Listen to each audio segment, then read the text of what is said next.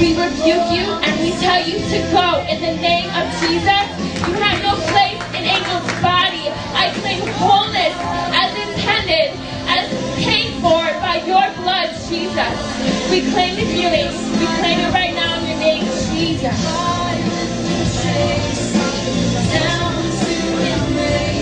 Father God, we lift up New Delhi to you, Lord. In the name of Jesus, Father, I pray that you would pour out blessings upon this nation, God.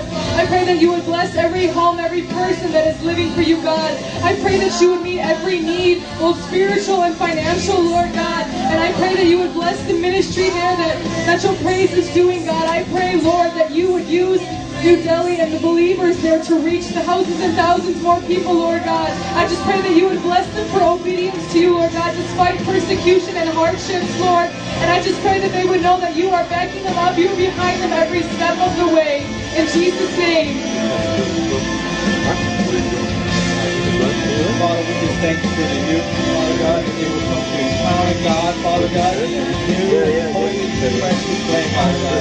That they will look at a lot, Father God, that they will be set free, Father God, be set free move, Father God. That the their mind, Father. And when they will the defeated. Be defeated. So we thank you for the. We Father God. You, Father God. You the kingdom, Father God. And they will be mighty, mighty warriors for the kingdom you, Father Give it one second, right? I'm gonna reach put the you, PowerPoint. Father. We thank you they will come to encounter God, Father God, in a new precious way. Do it now. We know this is done in the name of Jesus. Amen. God,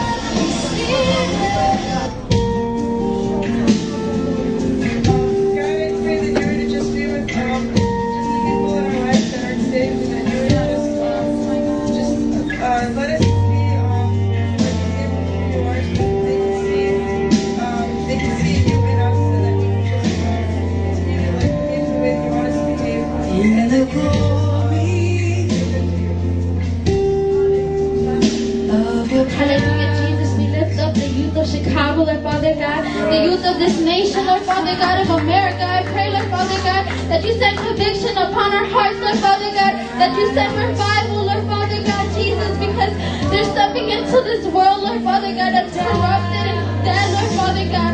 I pray, Lord Father God, that you send their light, Lord Father God, that you use us, Lord Father God. You use the youth, Lord Father God, of Elevate, Lord Father God, of all around the world, all of our churches, Lord Father God, Jesus, to send, Lord Father God, your word, Lord Father God, to spread it, Lord Father God, to preach of your love and compassion that you have on us, Lord Father God. Because without you, without the love that you had on us, the mercy that you had on us, Lord Father God, we wouldn't be able to help them, Lord Father God. I pray that you send us, Lord Father God, no matter what we want, Lord Father God, that you send us, Lord Father God. You push us, Lord Father God, that you give us a boldness, Lord Father God. Holy Spirit, you, you bring us the encouragement, Lord Father God, and the power, Lord Father God, that you unfold what you have for us, Lord Father God, and that we use it as a weapon against the devil, Lord Father God. We rebuke the devil on the peace, Lord Father God. We claim victory over their lives, of the high schools, Lord Father God, of the elementary schools and the grammar schools, Lord Father God. We claim victory Father God, in Jesus' name. Hallelujah, my King, my God, Jesus. Father God, you are worthy, my King. Father God, I just come to you, Father God, and I just ask for boldness within this place, my God. I ask for boldness, Father God, Jesus. And I just ask, Father God, like that we will be brought to our first love, my God. Like that we would know how, how we felt the first day we got saved, my King. How we would feel, Father God, when we first heard your name, my God, and we heard of the great promise, my God, that you had for our lives, Jesus. Father God, I just pray for our hearts never to go callous, my God. For our hearts to never go numb, Father God. Numb for the things of you, Father God, numb for your spirit, Father God. I pray for just a fresh appointment, Father God, in our lives, Jesus. I pray to be used, my God, in this church. Praise to be used, my God. I pray for willing vessels in this place, my God, Jesus. I pray for willing hearts, Father God, and bold voices, my God. I and I pray that the fear in the hearts will be gone, my Jesus. And I just pray for all in your name, Jesus. And I claim the victory, Father God. Amen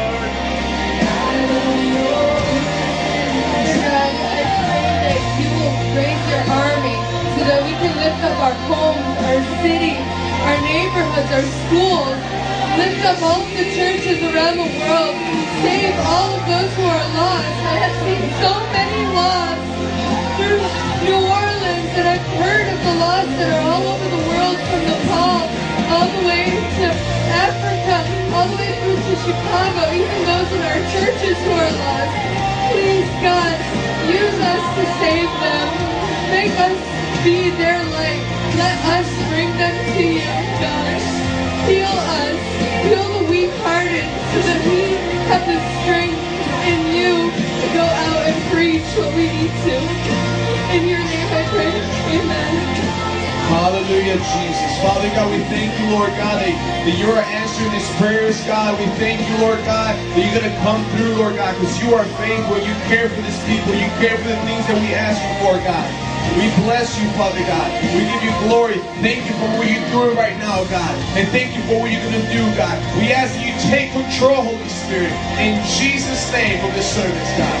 And everybody say, Amen. Hallelujah. Say hi to your neighbor. Welcome to Encounter Night.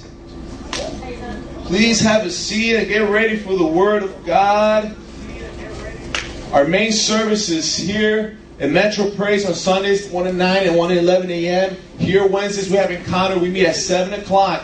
Fridays we have youth service at 7.30 for the youth. Now, we wanted to invite you to also be part of our life groups that we have going on during the week. We have five adult life groups and two youth life groups. Okay? Who likes life groups in here? I love them. They're all awesome. It's a good time for you to get connected to, to, to a leader. A part of our vision is to love God and love people here at Metro Praise. And our strategy is to is to uh, is to have a hundred thousand disciples, 50 churches here in Chicago, and 500 churches all over the world. Okay, now we believe we can make that happen by connecting, mentoring, and sending. Okay, what that means is you connected to Jesus. You get connected to Jesus. We meant you to live like Jesus, and we send you out to share the gospel. And those 100,000 disciples will come through. Will come through. Amen. Amen. Praise the Lord.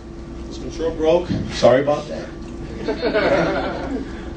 now, we also wanted. To, we've been challenging our people to give and, and tithe. Here we believe in, in tithes. It's 10% of our, our total gross. And uh, if you if you feel led to give tonight uh, and to give your time, we have a drop box here in the back. We have another drop box in the sanctuary. If you want to give also for uh, for the mission uh, and also for the building fund, feel free. We can do it online as well. Okay.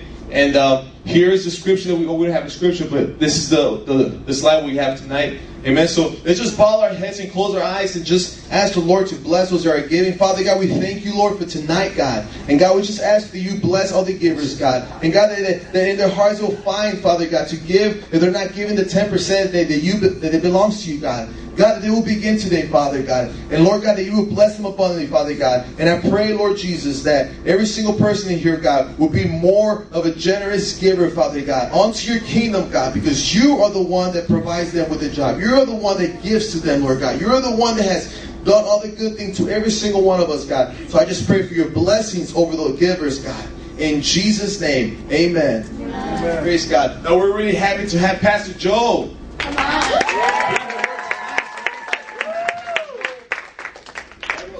Thank you, my brother. Uh, would you mind moving that forward for me, please? Let's give it up for Eddie Berto. He's doing good. And I'm going to ask everybody open up their Bibles with me to the book of First Samuel. It's good to see you guys out here tonight. Uh, Berto, you can grab this as well. Uh, we want to talk tonight about the oppression of the devil and how to be free from the devil. Somebody say spiritual warfare. Spiritual warfare. Thank you guys are up tonight, ready to go. Come on, ready to whoop the devil. Well, let me just share with you as you're turning your Bibles to 1 Samuel 16. Uh, the reason why I'm sharing this is because last month when we were doing our uh, healing and deliverance service, I got into the uh, oppression of the devil section of Mark 16, how we will drive out demons. And I could see in your expression that you needed to hear that because so many of you were interested. And then, even as I was sharing, I felt the Lord say to come back and just spend an entire message on that. So, if you're ready, can you say amen? Amen. Now, the thing about it is, you know, we don't have the children here, which is a good thing. But even then, the devil tries to take his power in the media, horror movies, and books, novels, you know, from Harry Potter to these werewolves and uh, Draculas of, uh, what's that one? The Twilight, thank you. You know, so like there's kind of like this uh, wrestling match going on between God and the devil, and you know, maybe if you hear a noise at night to be afraid. Let's be more mature than that. Amen? Amen. There is no fight uh, like a battle between Jesus and the devil anymore, nor was there ever. When the devil rebelled, he was instantly kicked out of heaven. That was it. He fell like lightning. So when you saw the lightning storms last night, like like that fast, that is how fast Satan left heaven with his demons. And then when evil came to this earth from the very beginning, when you look at Adam and Eve, from the very, very beginning, Satan has never had any power and authority unless we give it to him. He was restricted to that uh, that tree as a serpent. He could not do anything else. He couldn't give Adam and Eve nightmares. He couldn't like come off of that tree and afflict them. He was put there as a test for Adam and Eve. And so, if Adam and Eve never would have went to that tree, never would have been uh, snooping around, the devil never would have had any authority. We would all be naked, living in the Garden of Eden, not knowing any better. Hallelujah! And the devil would still be on a tree somewhere. And we would all be like, don't go by that tree. But you know, like after Adam and Eve, you know, like Cousin Flacco and, you know, and then one of us, Cousin Bob, would have gone over there and messed it all up. You know what I'm saying? You know, I probably would have messed it up. You would have messed, eventually somebody would have got the devil off the tree there. Now, as, as, as, uh, you know, simple as that can sound, that's really where all of our complex problems have come from. It's come from the devil. So when people say, you know, Joe, how is it God, who is good, could create a world with so much evil? Well, the first problem that you see right with that question is it's being asked the wrong way. God did not create the world you see it as today. This current situation as it is today was not the plan and the creation of God. This is a fallen world. This is now the after effect of Satan being loosed here. So the reason why there is evil is because the devil's here. But when you go back to the beginning, there was never evil. Okay, so just remind yourself of that. That that the devil, he was whipped by God very quickly. When we were on earth, he had no more authority than what was given to him. And then as you go through the rest of the Bible from Genesis all the way to Revelation, anytime the people of God get the power of God, he is whooped and defeated every single time. Every time he's defeated. Amen? So there isn't going to be a time where you're going to be, you know, calling on the name of Jesus and the devil's not going to listen or obey you. Now, you may be superstitious, you may have crosses, you may have holy water, you may bring over Father Pete or Father Tom or whatever, and he won't do anything for you. But I can promise you, any time in the Bible, Genesis to Revelation, when the people get the power of God, there is no fight. Satan is defeated. Amen? Amen. So that was just the introduction, so that there's no uh, opportunity for the devil to bring nightmares and to you know destroy the peace of God. You know, it's it's something how the devil has done that because I've even seen it in his church when we were uh, in the youth group and some demons were cast out of a young girl and the devil was making those noises. "Ah," You know, and two guys were holding down the girl as we were just simply praying for. her. You know, so many teenagers they got scared and they were like, well, "I'm scared of the devil." Why? My thing is, why would you be scared of the devil? We just cast out the church. Amen. And they're thinking, well, you know, I don't want him to come and possess me. Well, live for Jesus. Live for Jesus. I don't have any fear of being possessed by the devil because I live for Jesus. You know, it's like the man who says, I'm afraid of living on the planet Mars. You're not on the planet Mars. You don't have to worry about there not being enough oxygen or the right temperature. You're not in that condition. And if you live for God, you never have to fear the devil. Amen? To look at your neighbor and say, No fear. In Jesus' name. Okay, so when we're talking about the devil, this isn't trying to be spooky. I don't want you to come and say, now I'm scared. This is to give you authority and power over the devil. Amen? Amen. How many want power and authority over him? How many want to do what Jesus did and whoop the devil? Amen. So let me just give you a scripture, even before this second Samuel. Uh, let me just give you a scripture that even just says what I just said in the introduction, and I didn't have it up there. I want you to see that the Bible says in Ephesians, turn there with me quickly, to Ephesians chapter uh, 4, verse 27, that the Bible says, do not even give the devil a foothold. So turn to Ephesians 4.27, and as you're turning there, I want you to understand that there is nothing that, like even a foothold, when wrestlers are wrestling together, and you know, if they can get a foothold or, you know, grab a hold of their feet, they can maybe put them down or get them to tap out. The Bible says, do not even give the devil a foothold. Look at it, Ephesians 4, verse 27. It says, In your anger, do not sin. Do not let the sun go down where you are still angry. And do not give the devil a foothold. Okay, so nobody here who is pursuing Christ should be afraid of the devil. Why? Because you're not going to give him a foothold. Now, if you're struggling with sin, and in this sin it was anger, you're struggling with perversion, and you're not letting God operate in your life, well, then you got something to be afraid of because he can get you in a foothold. But just because you have sinned doesn't mean the devil made you do it or he's got you in a stranglehold. If you've sinned, the Bible says in 1 John chapter 2, verse 1, be quick to repent. You know, just like, Lord, I'm sorry. I shouldn't have done that. Cleanse me. Mean true repentance, and it'll never have a foothold in your life. Amen? And then there's another scripture that I want you to see where the Bible says that we are going to be aware of the devil's plans, that we're going to be aware of the devil's schemes. And so if anybody can help me find that as I'm word searching it right here, somebody help me. Because we should not be unaware either of what the devil is doing in this world. So if we talk about it, it shouldn't be like, oh, we're, we're like glorifying the devil, like we're giving him attention. No, what we're doing is we're exposing him. And look at 2 Corinthians 2, verse 11. Thank God the word search is faster than some of you Bible scholars out there, amen? Oh, you would have had it? Ephesians 6 says, um, stand against the devil's That's that's not what I was looking for. Let's give it up for our sister for trying. Amen. Now listen to what it says. Second Corinthians chapter 2, verse 11. Get there quickly. And I just I'm giving this to you as the Lord's giving it to me. It's not even in my notes. I just wanted to share this so that nobody walks out. If you're afraid that the devil can tear you up, he cannot. He is defeated. Look at Second Corinthians chapter 2, verse 10. It says, If you forgive anyone, I have also forgiven him. And what I forgive, if there is anything to forgive, I have forgiven in the sight of Christ for your sake. Verse 11, in order that Satan may not outwit us. Everybody say, outwit us. Thank you, for we are not unaware of his schemes. He is a scheming devil, amen? He is trying to scheme on you. He's trying to do things in secret. The Bible says whenever he lies, he speaks his native tongue because he's a liar. He's like a cockroach. He loves dark places. He doesn't like to come out into the light. And I have to say it, even though it's kind of cliche, but it's true. The biggest lie he ever told was that he didn't exist.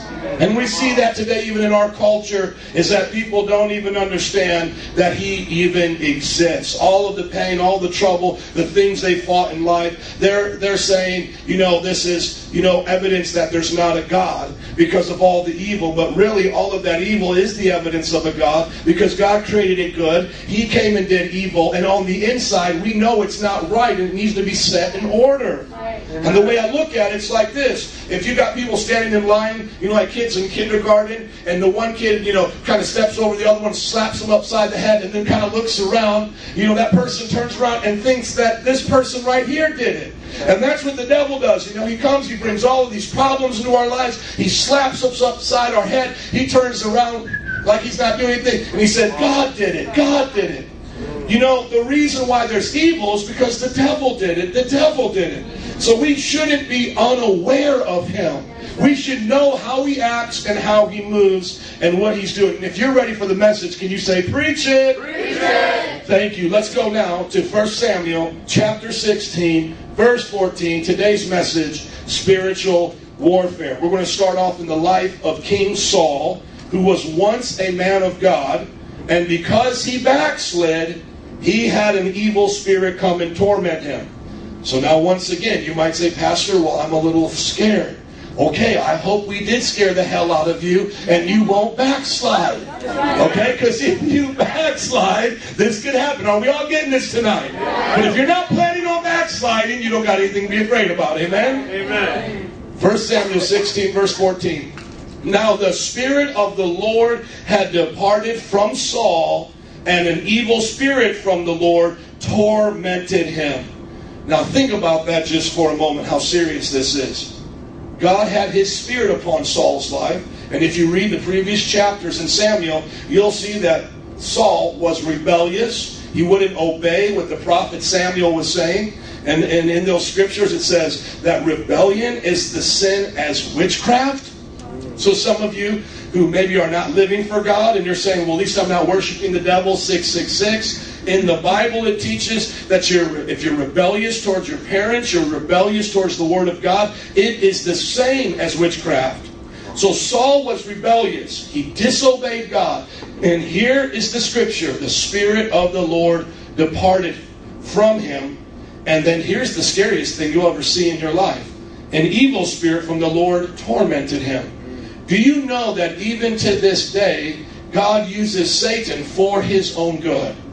God allows Satan to do what he does on this planet for his own glory. Meaning, from the very beginning, when man chose sin, God allowed evil spirits to be here. God has allowed them to help bring the people of God back to himself, to warn us that evil has consequences. So the first thing you learn here right off the beginning is you see there's two types of spirits.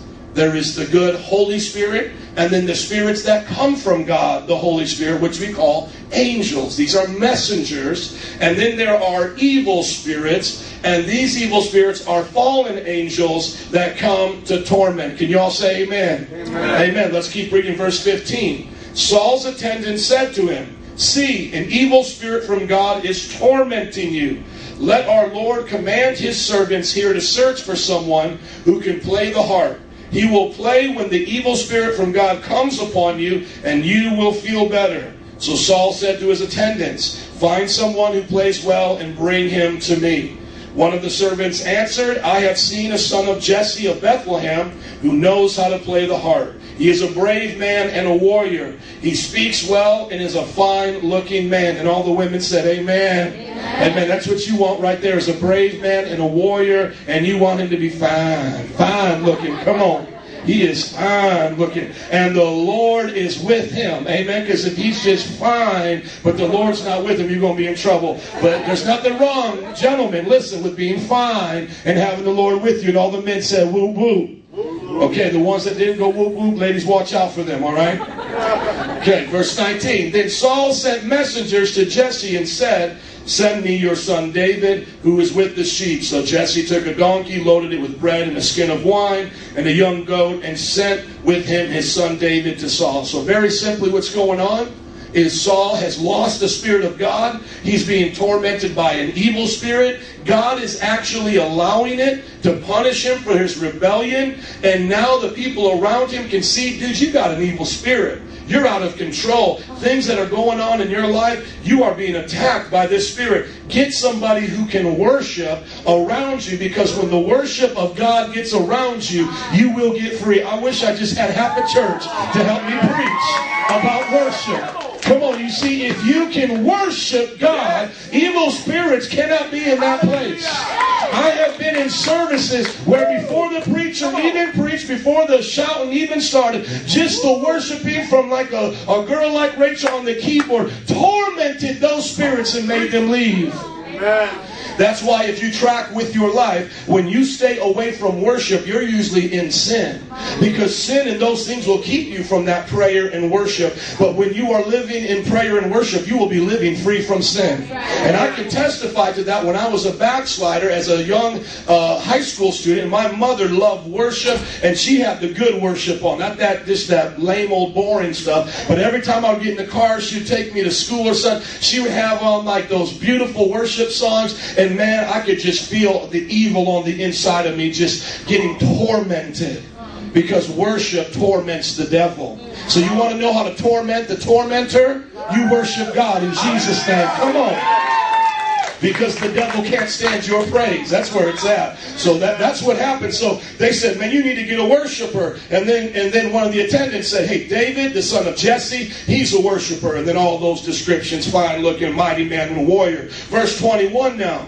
David came to Saul and entered his service. Saul liked him very much, and David became one of his armor bearers. That was an assistant. He helped him out.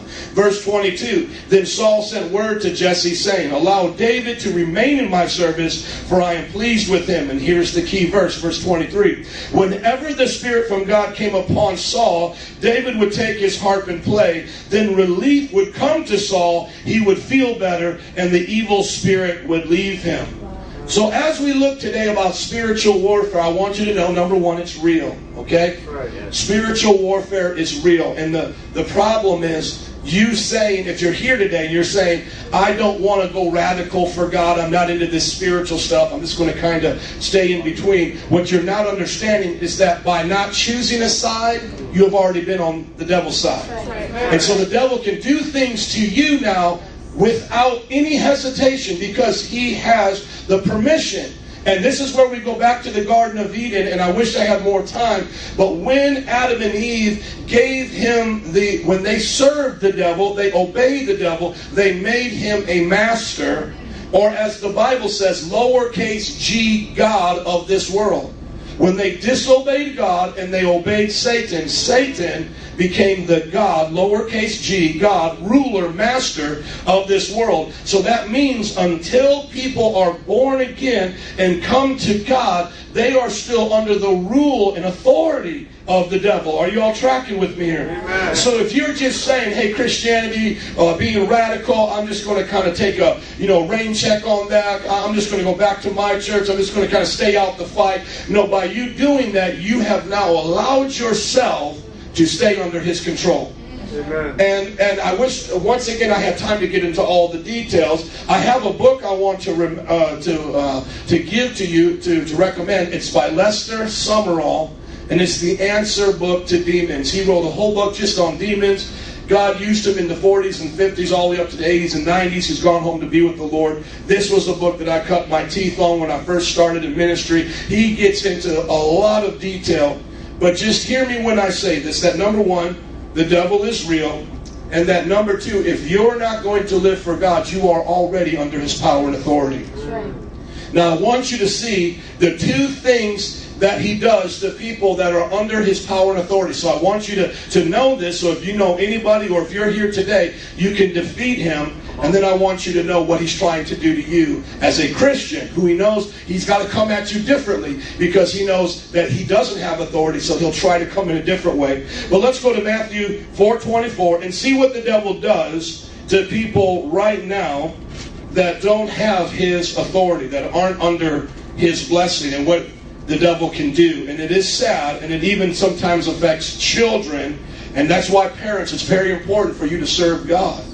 You see, even your children can remain under the domain of the devil uh-huh. until you pray and bless them and protect them, guard them, ask the Lord's angels to watch over them. I mean, this may sound like, oh, well, I don't really believe in angels, like this is a Sunday school thing, but those Sunday school things they taught you are right.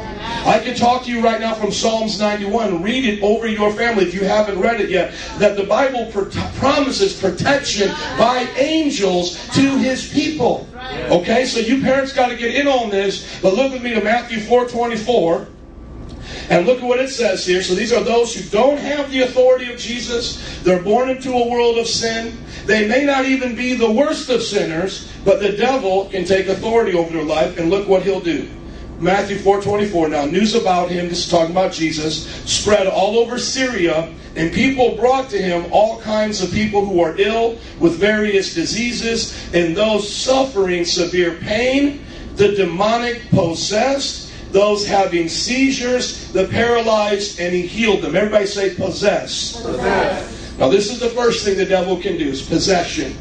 Now this is the most extreme, but possession, if you're taking notes, means to have total control over one's faculties. mind, you know, thoughts, speech, actions, your faculties as a human being. When the demons come to possess somebody, they will then take over all of those things. Now, we can see in the Bible that that possession can get so severe that the people live naked at the edge of the tombs. They try to bind them up with chains. They have supernatural strength. It can be as severe as that to as uh, light, and I hate to use the word light, but in comparison to that, it can be as subtle, is a better word, as the situation in the book of Acts where the young girl, she had the gift of fortune telling, and she kept following around the, uh, the disciples, and she kept saying, These are men of God, these are men of God. And, and you know, after a while, Paul kind of said, You know, okay, you've told that, that to everybody, we get it now. But she kept doing it, and then Paul discerned one of the gifts, discerning of the Spirit. She, he knew that she was doing that not by the Holy Spirit giving praise, but that was a demon trying to sound the warning to all the other demons. These are Christians, watch out, these are men of God. And so the Bible says Paul turned around and said, You know, Satan, loose that girl and she was instantly set free from that. And uh, actually, the, the, the men who were using her gift of fortune telling to make money saw the spirit leave. She couldn't tell fortunes anymore. They were mad and they persecuted Paul, and that's how he actually him and uh, uh, him and Silas got put into jail. So, what am I trying to show you? Possession can be as extreme as the man at the tomb and be as subtle as a young girl just having those special gifts that people may think actually came from God. And so, what can we learn about possession? What we can learn about possession is that the devil, he loves the human soul. And these demons love the human body to live in. And let me just give you an example of this because the Bible says that they're actually searching for places to come inside of human beings and to dwell within them and to live there. And the Bible says if you're not careful, they'll come, and if you just ask them to leave, they can come actually back seven times worse. Look with me to Matthew 12. Verse 45, and this is talking about possession. Why do the demons want to do this? Now, theologians have discussed over the different uh, passages in the Bible. Uh, some of the the the ideas that have been presented of why evil spirits like possession so much. This would be uh, going to their fallen state. They were once angelic beings full of God's glory. Now they are uh, full of sin and filth and so, being inside of a human soul, inside the spirit of a man, there's a sense of comfort for them, where being outside on their own, there's a discomfort. Now, of course, we can't relate to this, we're not demons, but I guess it would make sense if you were a demon, that if who you were was so wicked, if you got to be by, by one of God's special creation, maybe it eases their pain. And so this is the idea the Bible paints for us, the picture it paints. Look at Matthew 12. 43, and you'll, you'll get this right here. Verse 43 When an evil spirit comes out of a man, it goes through arid places seeking rest and does not find it.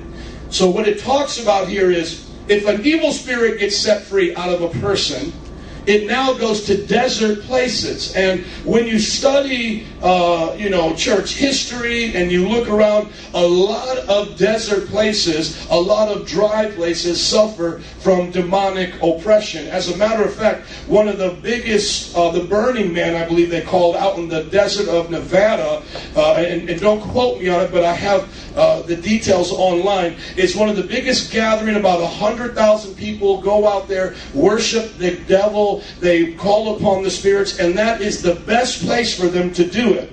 And as a matter of fact, when you look around this area, even in America, Nevada, and the edges of California, you'll see the most concentration of New Age and of those different things. And then when you look at uh, witch doctors or uh, people even in you know Central and, and South America that what these witch doctors who are possessed by these evil spirits will normally do is move away to these dry and arid places. Uh, it just says that the demons like to go there and try to find rest. Now, they're looking for rest, but they don't find any. Okay, so this is where we're getting this idea that an evil spirit is trying to find something that it can only get inside of a human soul and it, it can't find it. So, verse 44 then it says, I will return to the house I left.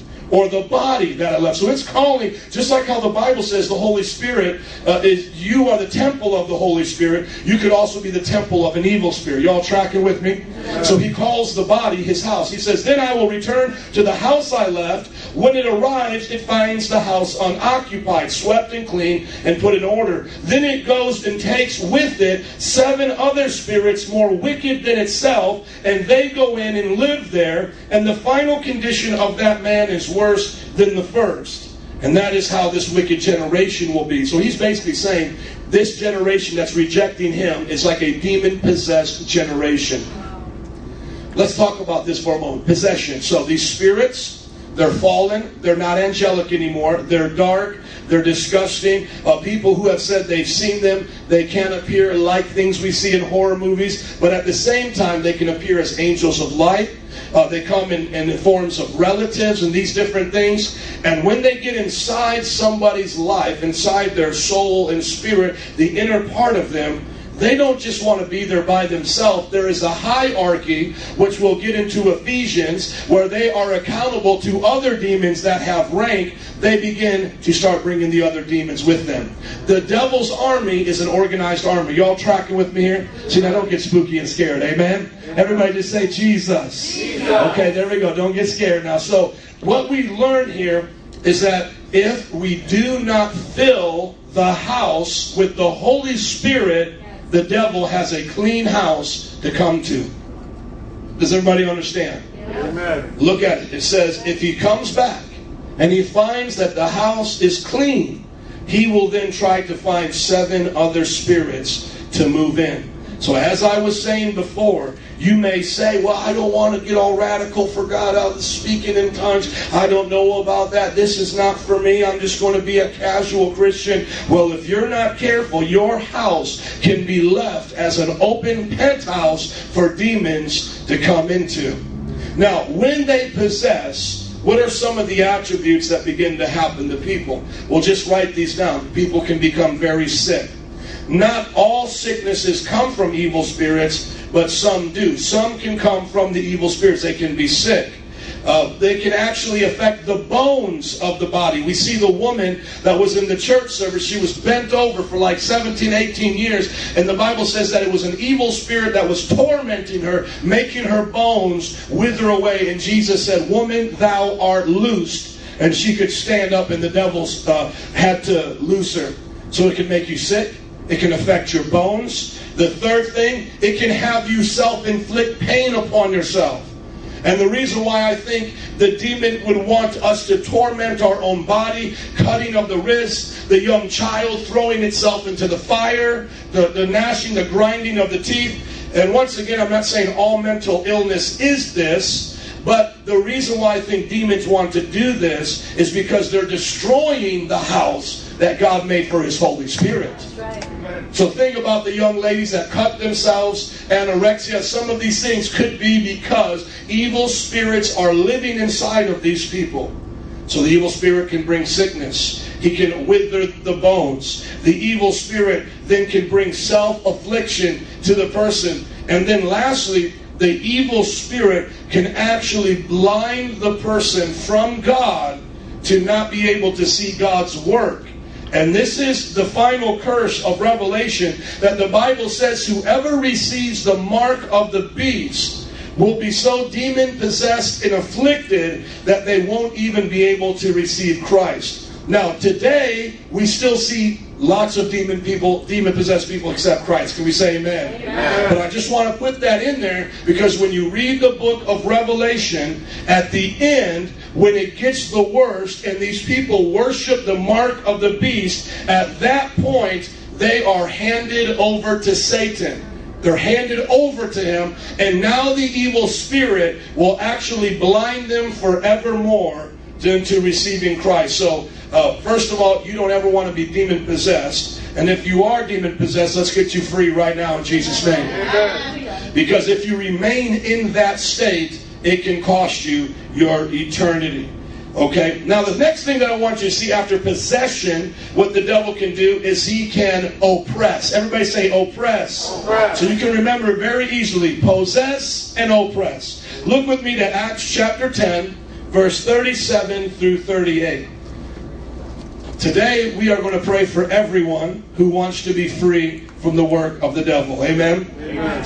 And if today that uh, you know somebody, you need to take this message to them and, and get them free in Jesus' name. Amen. Because you can pray for them just like the pastor does. So if you know anybody like this, and as you're turning to Acts uh, chapter 10, verse 37, reminds me of a funny story with the missionaries. Uh, they were Baptists. They didn't really believe in the, you know, speaking in tongues, casting out devils. They went to a good Bible college. They go overseas. I think they're somewhere in Central America or something, uh, you know, into an indigenous people group, and they're uh, preaching the gospel. And they're able to speak the language and all these things. And eventually they get to the story of the man that's demon possessed. And, uh, you know, he's living at the tombs, he's cutting themselves. And the tribal people go, hey, we got somebody just like this right over here we tied him up and put him right by this, this desert area, you know, uh, let's go get him. And the missionaries were scared. The missionaries like, we've never done this before.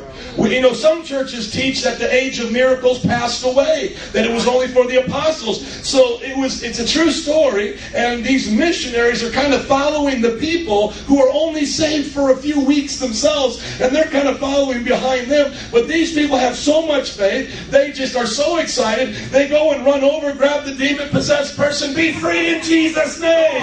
And then the man gets free. And then the missionaries say, Teach me how to do that. Uh, I can tell you, I've even heard that to this day. My wife can attest that even in one of my seminary classes of another Baptist university, nothing against the Baptists, you know, because they can get they can be Baptist-costal if they want to get that Pentecostal power, as we learned last week. But even in my own seminary today, like I have the video, he was saying I was visiting Brazil and they were casting out demons and I was scared. And this is the professor. Am I telling the truth, Nancy? And then they asked the professor, Do you want to pray with us and see God's power? And he said, No, you guys do it. You see, so it doesn't matter how new of a Christian or how much you know. If you know the power of Jesus, demons have to flee when you tell them to go. Amen? Amen. So don't think, well, I got to go get the pastor. I got to wait till next week's service. If this is for somebody you know, just go right up to them. Amen? Amen. And tell them to be free. Well, let me tell you a story as I'm here right now as well because you know, sometimes uh, when, when people are possessed, before I get to oppression here, you know, when people are possessed, you can't even talk to them. And you've got to talk to the spirit itself. And I remember being in uh, New Orleans, and New Orleans, French Quarter, lived there seven and a half years, and I spent uh, most of that time going out every Friday and Saturday night. And I remember one time we were preaching the gospel, and there was a man that just kept foaming at the mouth, chasing after us uh, you know, he was trying to hurt us. And I was actually afraid of him. I, you know, I'm thinking, this is somebody that wants to hurt me, so I'm running away from him. And uh, it's, yeah, it was true. So I'm running because I'm thinking, man, I don't want to knock this guy out. Maybe I could have done that, but I'm just thinking, man, I don't want to do this. And then eventually, you know, I just said, I got to go home, man. I just, this wasn't right for me. So I go home. And then I talked to my professor the next day, and I said, Professor, what do you do when, when, crazy people, you know, hunt you down and run you down? He said, You turn around and say, I rebuke you in Jesus' name. And I said, I got to go give that a try. I am serious. I am serious. So I go out there next time and I'm just, you know, I'm thinking to myself, okay, come on, man. Let's give it a shot. I'm wondering where that crazy dude's at. And then I'm a little scared. Let's just be real. I'm a little scared on the inside. And all of a sudden, sure enough, he comes at me. And you're thinking maybe these guys are just messing with me, you know, because, you know, New Orleans is crazy. Trust me, I can tell the difference between like normal crazy and demon possessed crazy, okay? You can tell the difference. So this wasn't just some guy making fun of us trying to play with it. This was the real deal. And he actually came, did the same thing. He was a gutter punk, lived on the street, came running after, ah! and I said, I rebuke you in Jesus' name. And instantly, my friends, the spirit, you could just see it leave him, his countenance, and he just shrunk down and he just walked away. Wow. I wish I, I wish I would have seen him get saved. But he was then delivered for my sake, for safety. And there was another time during Mardi Gras that we were preaching, and uh, you know, hundreds of thousands of people all over the streets, and uh, we would have people stand in front of us because while we're preaching, you know, drunk people want to throw beers at us, try to take the microphone out of our hands. So I had a few men standing in front, and this is what we always would do. But Brent Atkins, I'll never forget, sitting right, standing right in front of me, and I was preaching the gospel, and there was just the gutter punks again. Once again, see people living out in arid places, getting away from society, living on the fringes. These homeless teenagers, you know, they've gone through hurt in life, and the devil just loves to possess these guys. And so it was with these guys again. And so they were across the street, and I could just see this guy who was getting so mad. He said, "You keep preaching, and I'm going to kill you." He's threatening us, and uh, you know, I'm just preaching. I'm just like, Jesus loves you. Yes, He does. He loves you. You know, and I'm scared. I'm like, it's like he loves you, and I'm like, you know, peeing on myself. And so, literally, I'm telling you guys have to be there. Some of the SUN students can relate. This guy said, I told you I was going to kill you. And he runs up, he's cocking back his fist. And I'm thinking to myself, man, Brett, you're going to get punched in the face. So I just kind of stand back like this. And, and man, I will tell you, Brett, man, he didn't shout, he didn't do anything. This guy comes to punch him right in the face. And I couldn't hear it because of the noise. I just see Brett just move his finger like this and his mouth like this. And all of a sudden, this guy just does the same thing. And I said, What did you do, Brett? He said, I bind you, evil spirit, in Jesus' name. Loose this man and let him go. Woo! Come on, somebody. You see, there's power in the name of Jesus. He didn't even have to shout. He just told that devil, listen to me, Satan, leave us now. There is power and authority. So, that, so oh, uh, possessed people, you can see them set free. And then, of course, we give the gospel to them. Uh, but there's an old saying, and it's true. You can cast the devil out the person, but not the person out the devil. You see, you can get somebody set free from the devil. Like, devil, loose them. And the devil will listen because we said it. But if they don't go to their own house and invite the Holy Spirit, but they want the devil, then they'll go right back to where they were, even worse. But let's look now at oppression. It's a little bit different than possession. Acts 2 37 through 38. It says, You know what has happened throughout Judea. This is a Luke talking about all the good stuff that went on or rather Peter, he's Peter's talking here, and he says, beginning in Galilee after the baptism that John preached, how God anointed Jesus of Nazareth. Everybody say, God anointed, God anointed. Jesus of Nazareth. Come on, with the Holy Spirit and power. Can we say it again? God anointed, Jesus of Nazareth with the Holy Spirit and power. Amen. And how he went around doing good and healing all who were under the power of the devil. Everybody say, under the power. Under the power. Thank you. Under the power of the devil because God was with him. This is one time actually that the King James actually translates the word better than the NIV. Under the power of the devil in the King James is all those oppressed of the devil. You see, we don't really understand that phrase, under the power. Uh, if we looked at it, I think we could get it. You know, if I had power and I pushed you down and you would be under that power, you would understand it. But I think we understand the word oppress better. Just it just says something. We are being pressed by somebody else. We can't move because of the pressure of somebody else. Whether you want to say oppressed or under the power, just hear my point today. That when the devil cannot come in and fully possess or chooses not to for whatever reason, one of the things he loves to do is to oppress people.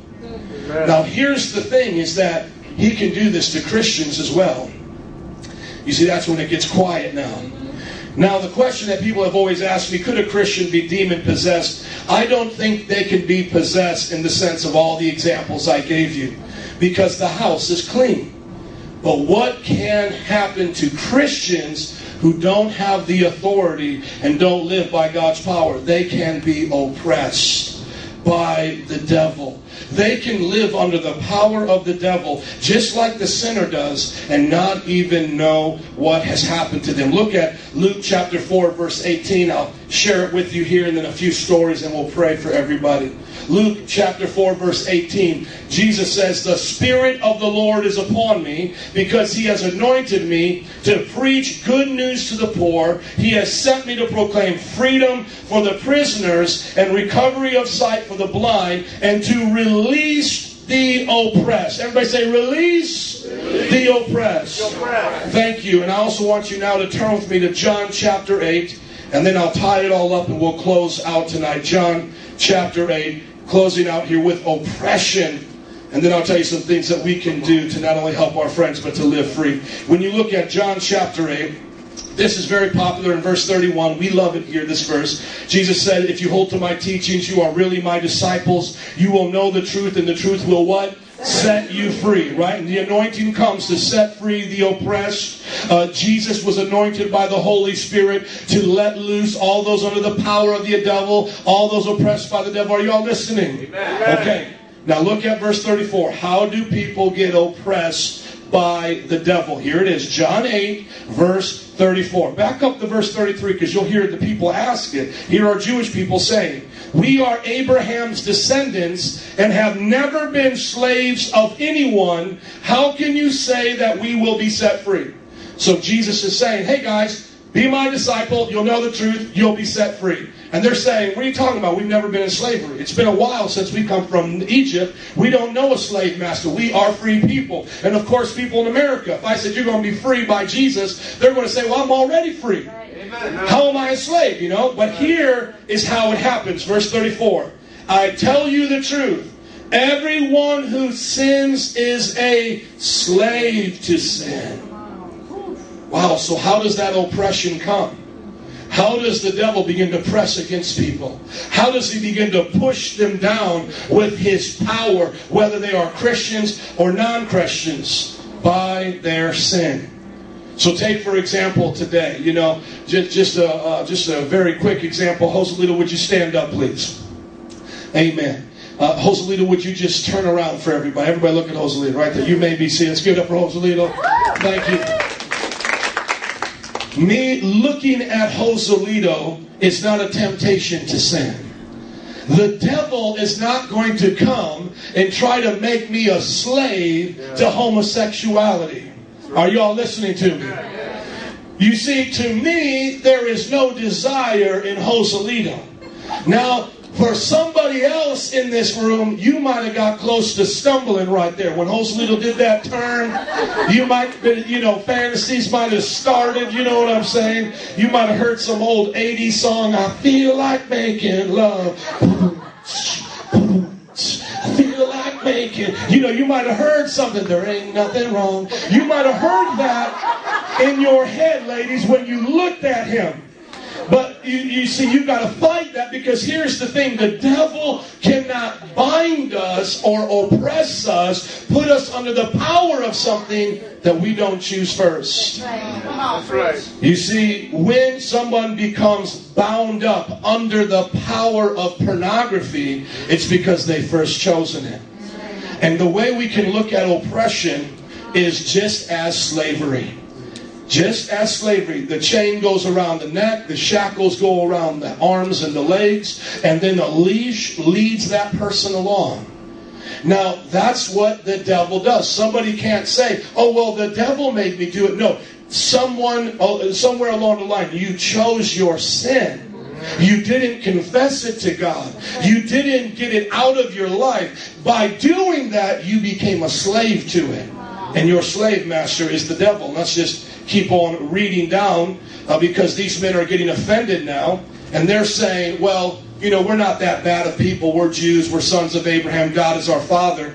And then look at verse 42 of that same chapter, verse uh, chapter 8, verse 42. Jesus said to them, Now you got to remember, this is not Barney Jesus, and this is not that blonde hair, blue eyed Jesus that just hangs out around in the, you know, in those Last Supper pictures. It's like, hey guys, you know, just pass me the wine. Okay, this is not this limp wristed sissy Jesus here. Okay, this is a carpenter, dark skin, tattered face from being out in the sun. You know, some strong calloused hands could lift up a lot of weight. Man, he carried a 110 pound cross after being beaten all night. This is a this is an awesome man. Okay, so Jesus said to them, if God were your father, you would love me, for I came from God and now am here and have not come on my own. Why is my language not clear to you? Because you're unable to hear what I say. You belong to your father, the devil, and you want to carry out your father's desires. And then he starts saying, He was a murderer from the beginning, not holding to the truth, for there is no truth in him. When he lies, he speaks his native language, for he is a liar and the father of lies.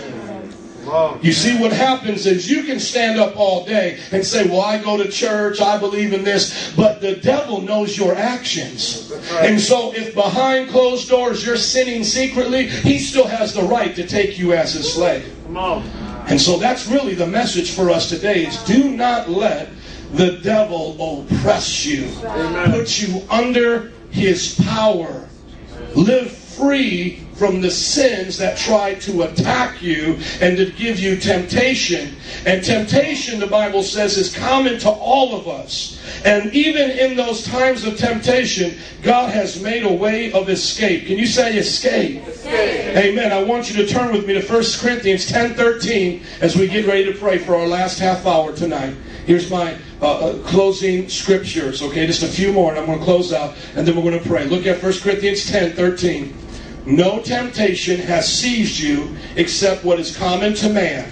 And God is faithful. He will not let you be tempted beyond what you can bear. But when you are tempted, He will provide a way out so that you can stand up under it. So, friends, when you are tempted, if you were tempted when Joselito stood up, ladies, when you were tempted by that, okay? Temptation is not the sin.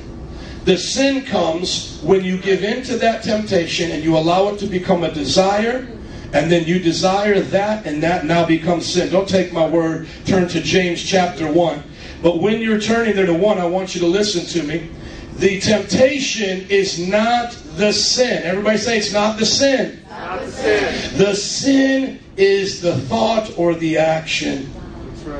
And so, what the devil does, let me just let you in on this. Let's look at James, and then I'll let you in on what I think he's trying to do and expose that filthy cockroach. Amen? Amen. So, we will not be unaware. Let's look at James chapter 1, verse 13. James 1 13. When tempted, no one should say, God is tempting me, for God cannot be tempted by evil, nor does he tempt anyone. But each one is tempted when by his own evil desire, everybody say, my own evil desire. Thank you. When our own evil desires come, he is dragged away and enticed. Then, after desire has conceived, it gives birth to sin. And sin, when it is full grown, gives birth to death. You all tracking with me here? Amen. Okay, let me kind of tie it all together. There is good spirits and bad spirits.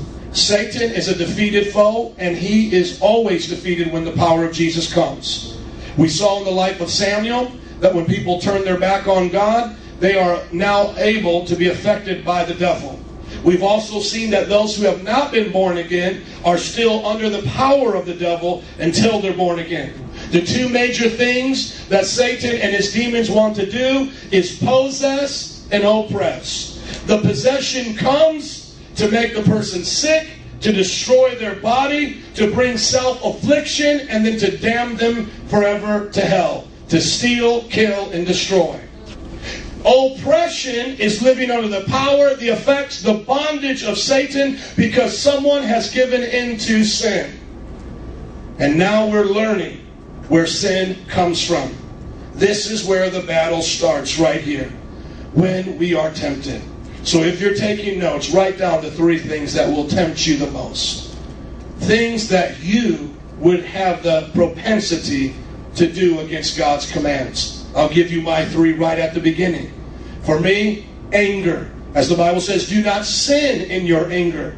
Anger itself is not a sin, but we can sin in anger, say things we regret, hurt people, become bitter. For me, it's anger. The second one is perversion. You know, we asked the pastor one day when we were in Bible college, Pastor, how do we know when it's lust? After the second look. And so, you know, the man he may look the first time, then the second time. And then somebody said, But Pastor, my first look was about 20 seconds long. What about me? You know, it's not even in these type of categories. I know, and you should know, men, if you're close to the Lord, when your look or your glance or your gaze or your meditation turns to perversion. That's for me. And then the third thing is that pride of life. Just, you know, when I think I can do it on my own, selfish ambition, where God becomes a sidekick, and instead of me becoming his servant and he uh, being my master, it's kind of like I'll take God through the things I want to do. So those are my three.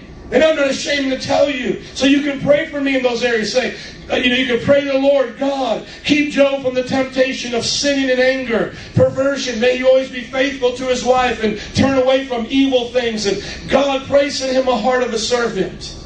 So you see, it's no uh, hidden discovery. If you find somebody around the church going, hey, psst, who, me? Yeah, you, psst, come over here. I know what Joe, Pastor Joe's struggles are. You just say, You do? Yeah. And then say, You know what? Let's pray about it, okay? And then when they close their eyes, you just take off your shoe. Bam! He told us, dummy! You know, people are trying to figure out what my weaknesses are. Come to church, I'll tell you what my weaknesses are. If God already knows what my weaknesses are, why am I trying to hide it from you? God, the devil, my wife, everybody knows. I don't care if you know. Come on, somebody. You see, you got to be real with those areas of your life. When you feel those temptations come, as First Corinthians says, we have to pray and say, God, I feel tempted. Lead me not into temptation, but deliver me from evil. You know, when you're at the checkout line, fellas, and you see those magazines, you know, just look at the candy bars. That will be better for you. Amen. You build up your muscle that way. Praise God. You know, just turn away. And, you know, anger, just pray for patience and, and let God bring love in your heart. And like for me, selfish ambition. You know, that's why I go on mission trips because when I'm there, it's not about me. It's not about America. It's not about air conditioning. And no matter how hard I try, it always just rocks me to the core. And I just become like a little, little delicate flower just crawling on the ground that they walk on, just going, mm. I, I can't even live without them because they're my interpreters. There are our vehicles. There are, our, you know, there are our rides. You become so humble when you're over there. You have to know your trigger points. Amen. Okay? So fight temptation when it comes. Fight it head on. Uh, don't be in denial. Don't, don't deny temptation. Some people, you know, we teach word of faith, speak the word. You know, I'm more than a conqueror. I am set free. I believe that.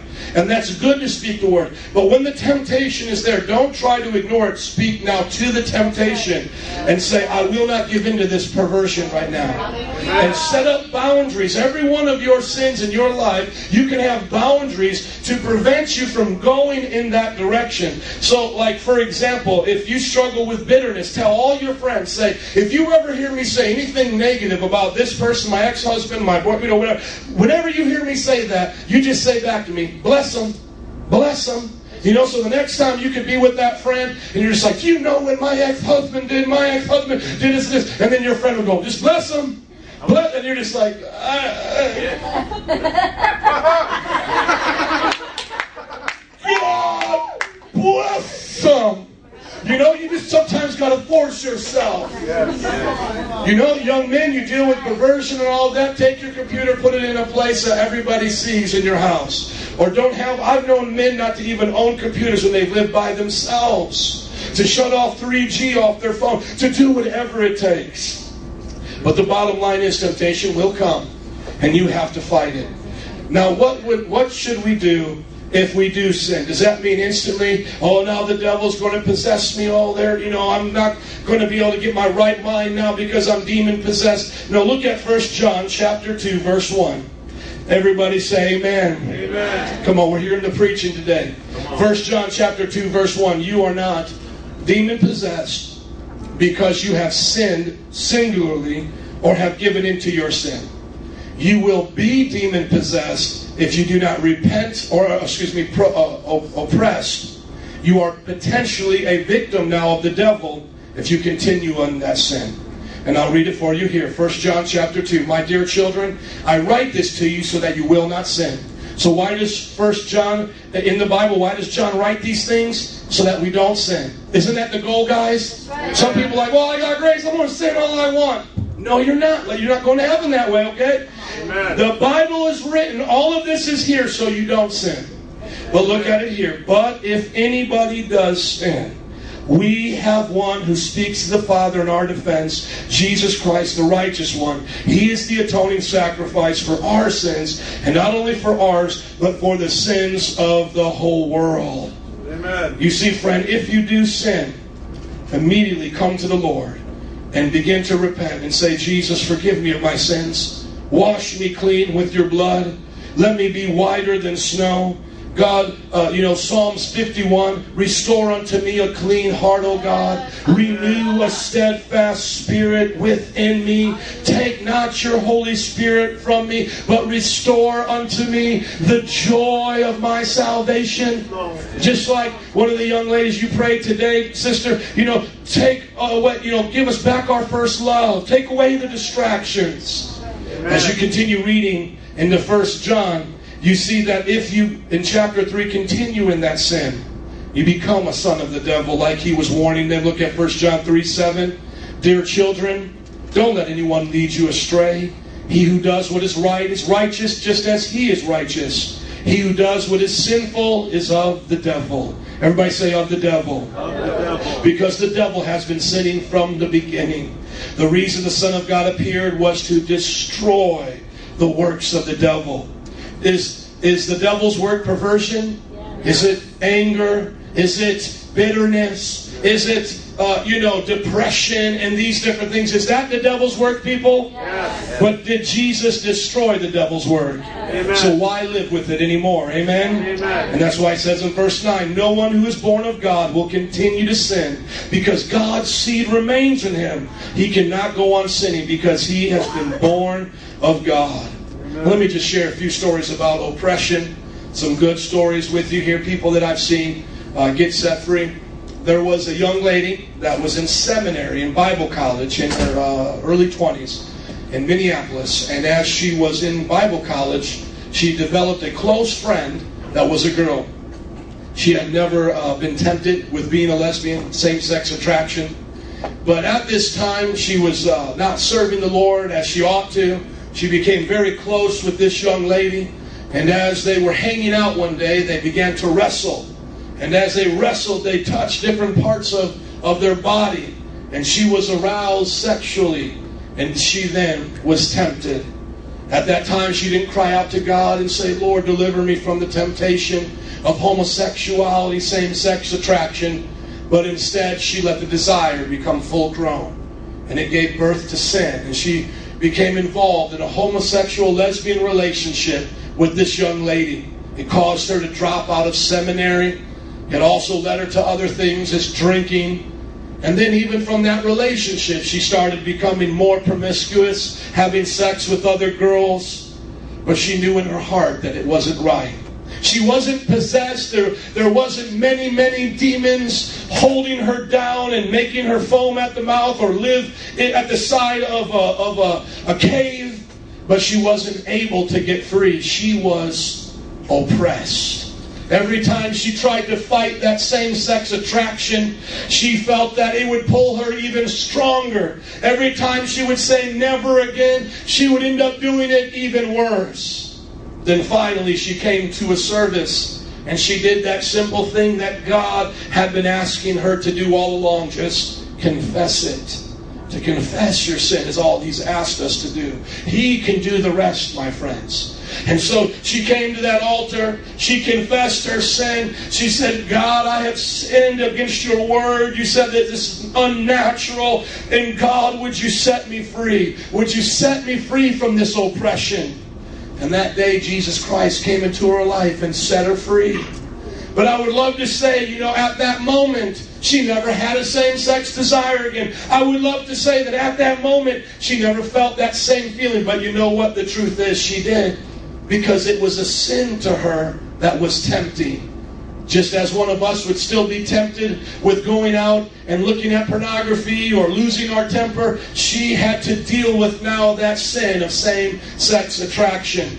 And so she came to our master's commission in New Orleans and she began to work with the young ladies there. And as she would feel that temptation come, she would confess it to another. They would pray for her. They guarded her against certain friendships that might lead her down that path. And she began to learn to fight temptation. Amen. She graduated from our master's commission, went back to seminary and graduated. She fell in love with a beautiful man. Today she's married with a beautiful child serving the Lord for over 10 years. See, Jesus sets the captives free. But to this day, will she have to fight temptation? Yes, she will, just like the rest of us. But God has shown himself faithful to her, and he will show himself faithful Amen. to you. Amen. One other story that just comes to my mind I've worked with drug addicts ever since I got set free from being a drug addict myself. I brought in over 30 homeless people into my house to help them, all of them hooked on drugs and alcohol. And I'm reminded of this one gentleman that came to my house named Mike. And I met him at a restaurant. And as I was getting the food, we were talking and he was waiting on us. And I shared with him I had just come back from my sister's funeral. And he said, Man, I just lost my sister too. And we began to talk. And I gave him our church card. And then later that night, he called me up and he said, Joe, I don't know if you remember me, but I'm Mike. I was your waiter. I'm hooked on crack. I use the money from my job to spend it all on crack every night, and I'm sleeping in a motel. Would you come and pray for me? Would you help me? And I want to say the same thing. When Mike came, he wasn't that man living at the end of the tombs. He wasn't demon possessed, you know, foaming at the mouth, casting himself in the fire. But he was so oppressed by that sin of addiction, which the Bible calls in the New Testament pharmakia. It's witchcraft, the use and administering of drugs. And so as he came to my house, we began to pray. And it was late at night. And as I was praying and laying my hands on him, his face was emaciated white, you know, pale white, and he was going through withdrawals. But as we began to pray, the glory of God came from the top of his head to the bottom of his feet. Tears were streaming down his face. And he began to worship Jesus. And you can feel the freedom in that place. Praise God.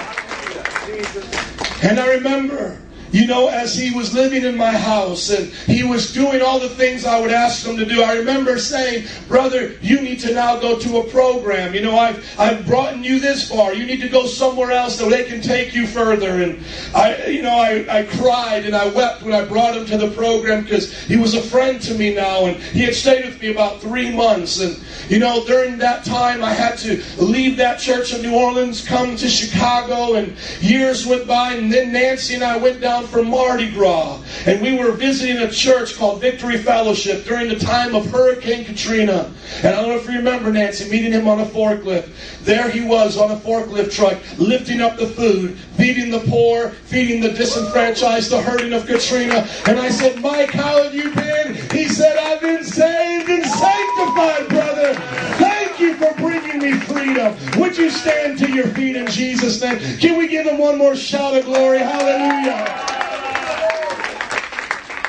You know, today God has that same power in store for your life. Amen. Did Mike have to fight temptation from that day forward? Yes, he did. Will you have to fight temptation? Yes, you will. But you can win the battle. Leilani, would you come, please? Let's begin to pray. Father, I thank you that, God, we can fight against these spirits. And, Lord, by the power of your Son, Jesus, we can win. Lord, I pray for every person in this place that, Lord, if they're today suffering under the oppression of the devil, that God, they'll confess their sins. That, Lord, they won't hide them from you and give a place to the devil, a foothold. But, Lord, they'll repent and you'll set them free. In the name of Jesus. I'm going to ask that our 201 and altar worker students would come to the front. We're just going to sing a simple song of worship. Jesus, come to my rescue is the words. Because we learned with the life of Saul that as worship and praise goes up, the devil's got to go out. He's got to leave.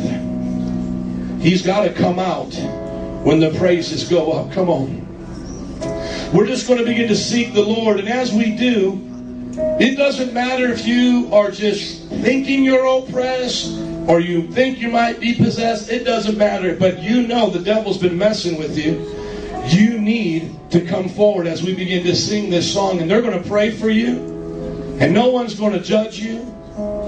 Because today we believe that there's freedom in the name of Jesus. Will you help her get a little bit louder? Let's get ready to sing this song. Jesus, come to my rescue. Thank you. Hallelujah.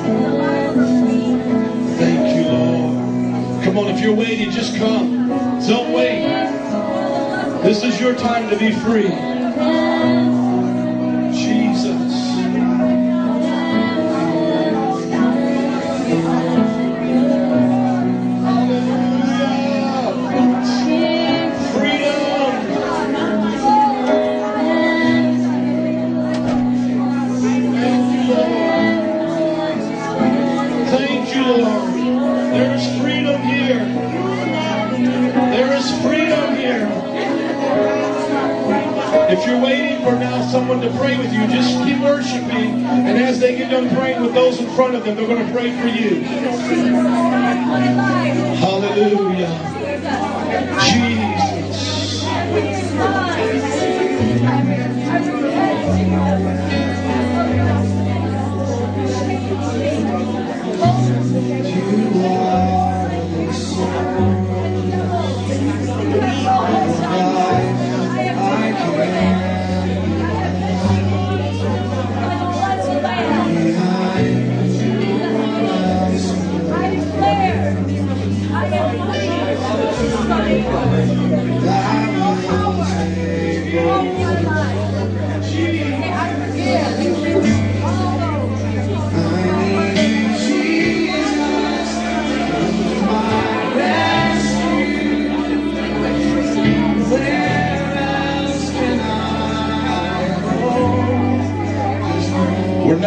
Tonight. Ellie, would you place the words of this song up so as those who are in their by their chairs they can sing it? Come on, because we're going to set the atmosphere of worship here as others are being set free from the spirits that oppress them or possess them. We're going to set the atmosphere with worship. Can you put it up, the song up a little bit, please, Ellie? Come on. Jesus.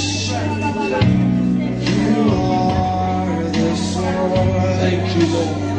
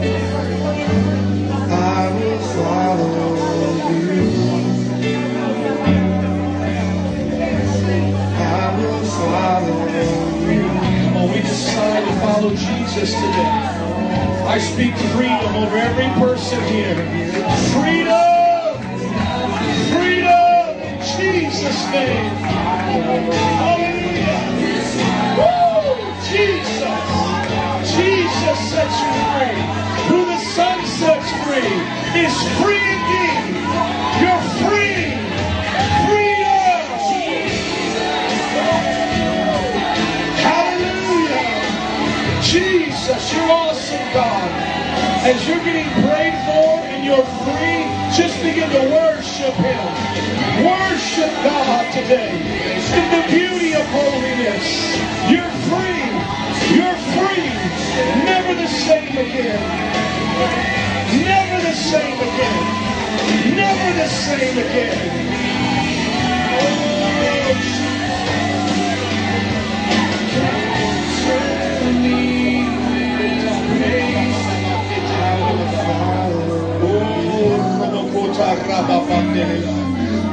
Joselito, wave your hand. If there's a gentleman that needs prayer, go to Joselito. Monique is here. If a young lady needs prayer, there's Blossom over there. Lula, if you need prayer, we're going to keep praying until everyone is free. Everyone gets free tonight.